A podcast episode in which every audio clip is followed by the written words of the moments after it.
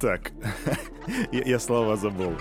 А, салют, Криптусы! Привет, Крипто, братва! Кирюха здесь, и команда Криптус желает вам потрясающего настроения. Сегодня на ваших календарях понедельник, дата 05.09. Я очень надеюсь, что вы очень хорошо отдохнули в эту субботу и воскресенье. Сейчас так, так сладенько подтягивайтесь, попивайте кофеек, а возможно вы стоите в пробке, возможно вы уже на работе, но как бы то ни было, всех вас ждет сегодня одно и то же в хорошем смысле этого слова. Мы сделаем распаковку рынка, а потом я расскажу вам, какие были новости за пятницу, субботу и воскресенье. Вообще не зря этот выпуск называется «Скамным», потому что сегодня я вам расскажу про Stonks на Coinbase, про фейкового Илона Маска и про падение Вавилона, ну или Babylon 5. Finance, иными словами. Это будет уже буквально через минуту, но сперва распаковочка. Погнали! Давайте посмотрим на движение со вчерашнего дня. Хм, я вижу, Solana выросла на 2%. Кстати, вы в курсе, что у них есть свои кроссовки в линейке продукции? Я вот не знал и сегодня смотрел распаковку кроссовок Solana. Так, что еще? На Luns плюс 3,4%, ICP плюс 4, DOT плюс 3,5%, SAND плюс 5,2%. По падениям у нас EOS минус 2,3%, XLM минус 2,3%. Да куда же там падает-то, ребятки? Мина 0,7% минусом и ApeCoin также. Также 0,7%. Бетховенс, ребята, меньше 20 тысяч, 19 тысяч 864. Мое сердце истекает кровью, а глаза плачут. Эфириум 1574. Кстати, знаете, он выглядит более устойчивым, чем а, батя биткоин, что интересно. А market падает очень серьезно, 982 миллиарда. Это уже не 999, это не 992, это, блин, 982. Это очень тоже нехорошо на самом деле. Доминация биткоина 38,7%. Так, короче, нафиг этот рынок, с вашего позволения я его закрываю, и мы с вами переходим к новостям. Эх, когда-нибудь мы проснемся и увидим биточек по 100 тысяч долларов. Так, ребятки, а перед тем, как мы начнем наши новости, две даты. Две даты, они не супер надежные, но тем не менее есть мнение, что это все будет правда. Итак, первое по поводу Кордано.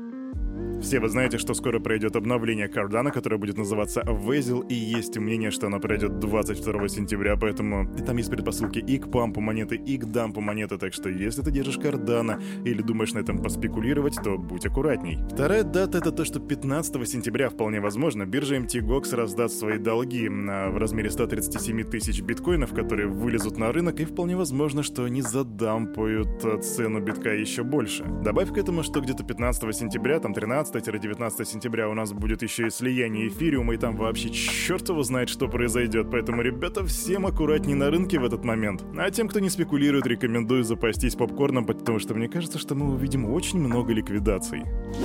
Есть такая страна, называется Грузия, и есть у них внутренняя валюта, которая называется грузинский лари, и есть такая криптобиржа, которая называется Coinbase. Совмещаем вместе, и что происходит? А происходит то, что пользователи Coinbase воспользовались ошибочным курсом грузинского лари на платформе, чтобы обменять криптовалюту в 100 раз выше рыночной, то бишь там было 290 лари вместо 2,90. Да, у них просто кто-то облажался с э, запятой, как заявляет сама биржа, что это была техническая проблема третьей стороны. В общем, 900 трейдеров обнаружили этот косяк и такие «Оу, оу май, и начали просто дико арбитражить. По оценкам торгового сообщества Грузии, убытки Coinbase в этот момент составили 14, а возможно даже и 140 миллионов, там цифры непонятные, тем более, что Coinbase сами пока что ничего не комментируют и даже опровергают такие утверждения. Вскоре после вывода средств с Coinbase банковские счета и связанные с ним дебетовые карты виза трейдеров были заморожены, и в сообщении одного из банков говорится, что причина блокировки в том, что транзакции были помечены как подозрительные, так что некоторые, видимо, даже не успели унести бабки.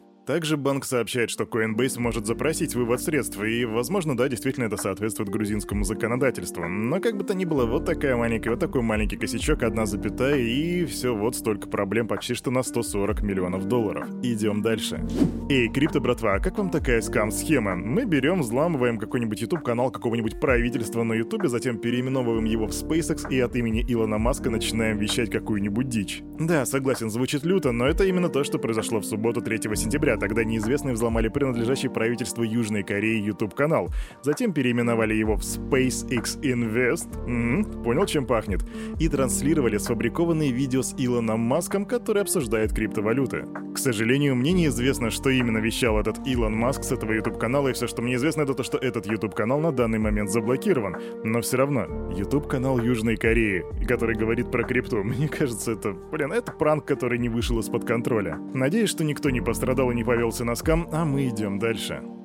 А мы не изменяем нашему вайбу криптоскамных новостей и переходим к следующей. При взломе криптопроекта Shadowfi было украдено более одной тысячи BNB примерной стоимостью в 300 тысяч долларов. Злоумышленник, отмеченный в базе аналитиков как NeOrderDAO, вывел украденные средства в сервис микширования Tornado Cash. Бабки забрал, бабки перемешал, в профите. А что же для нас тут интересно? Для нас интересно, что в результате инцидента токен проекта SDF обвалился в цене на 98,5% и сейчас показывает стабильный полный ноль. Аналитики считают, что при атаке взломщик мог использовать уязвимость токена, а вот участники криптосообщества считают, что вывод средств мог быть совершен самими разработчиками ShadowFi.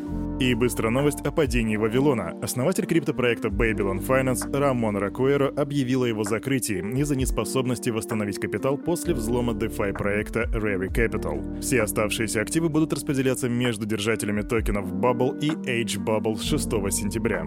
И вроде бы все правильно и логично, но вот что происходит сразу после объявления о закрытии платформы. Токен BABL обваливается в цене на 95%, с 5 баксов до 22 центов. Я просто, блин, боюсь представить себе лицо массы людей, которые такие, ну, мы холдим токен, все нормально, и эти холдеры просто теряют 95% в этих токенах. Короче, жесть как есть. Идем дальше. И раз уж мы сегодня так плотно говорим про мошенничество, то вот вам статистика за лето. За три летних месяца в результате взломов хакеры украли криптовалюту на сумму более 446 миллионов долларов. По данным компании PackShield, только за август убыток от 18 атак на криптопроекты составил 208,5 миллионов долларов. В июле был небольшой перерыв, там 12 взломов на сумму всего лишь в 10,2 миллиона, а вот в июне в результате 21 атаки было украдено 227,76 миллионов. Итого 440 46 миллионов только за лето. Надеюсь, крипто-братва никого из вас не зацепила. Идем дальше. И теперь в Америку. С ростом капитализации криптовалютного рынка сектор DeFi может создавать долгосрочные риски для финансовой стабильности. Об этом заявили специалисты исследовательской группы Федеральной резервной службы. По словам аналитиков, угроза связана с отсутствием четких правил регулирования децентрализованных приложений. В опубликованном исследовании они отметили, что сектор еще не стал системно значимым, однако правительственным ведомствам необходимо уделять ему больше внимания. Быстрый рост роли программируемых блокчейнов говорит о том, что директивные органы должны приступить к серьезному рассмотрению всего спектра вопросов финансовой стабильности, которые могут возникнуть, если такая деятельность станет системно значимой. Так говорится в документе, и по мнению аналитиков, криптовалютная индустрия склонна накапливать финансовые уязвимости. Но вместе с тем ФРС назвали незначительными риски для экономической стабильности, потому что, ну, якобы есть ограниченная взаимосвязь цифровых активов с традиционным рынком. Если цифровая финансовая система система станет более взаимосвязанной с традиционной или расширит области предоставления финансовых услуг, эти риски могут быстро стать существенными. И, в общем, если ты нифига не понял, то скажу так. Пока что DeFi очень мал, и пока что он слишком мало взаимодействует с традиционными финансами, поэтому пока что он не опасен. Но если он начнет, то он станет опасен. Короче, они говорят, если что-то вырастет и станет большим и нужным, значит что-то вырастет и станет большим и нужным. Спасибо, Кэп. А на этом, на это утро у этого парня за вот этим микрофоном все с вами, как всегда, был Кирюха и команда Криптус желает вам потрясающего настроения. И помните, все, что здесь было сказано, это не финансовый совет и не финансовая рекомендация. Сделайте собственный research, прокачивай финансовую грамотность и развивай критическое мышление. Увидимся завтра в 9.00. Не проспи, пока. Bitcoin,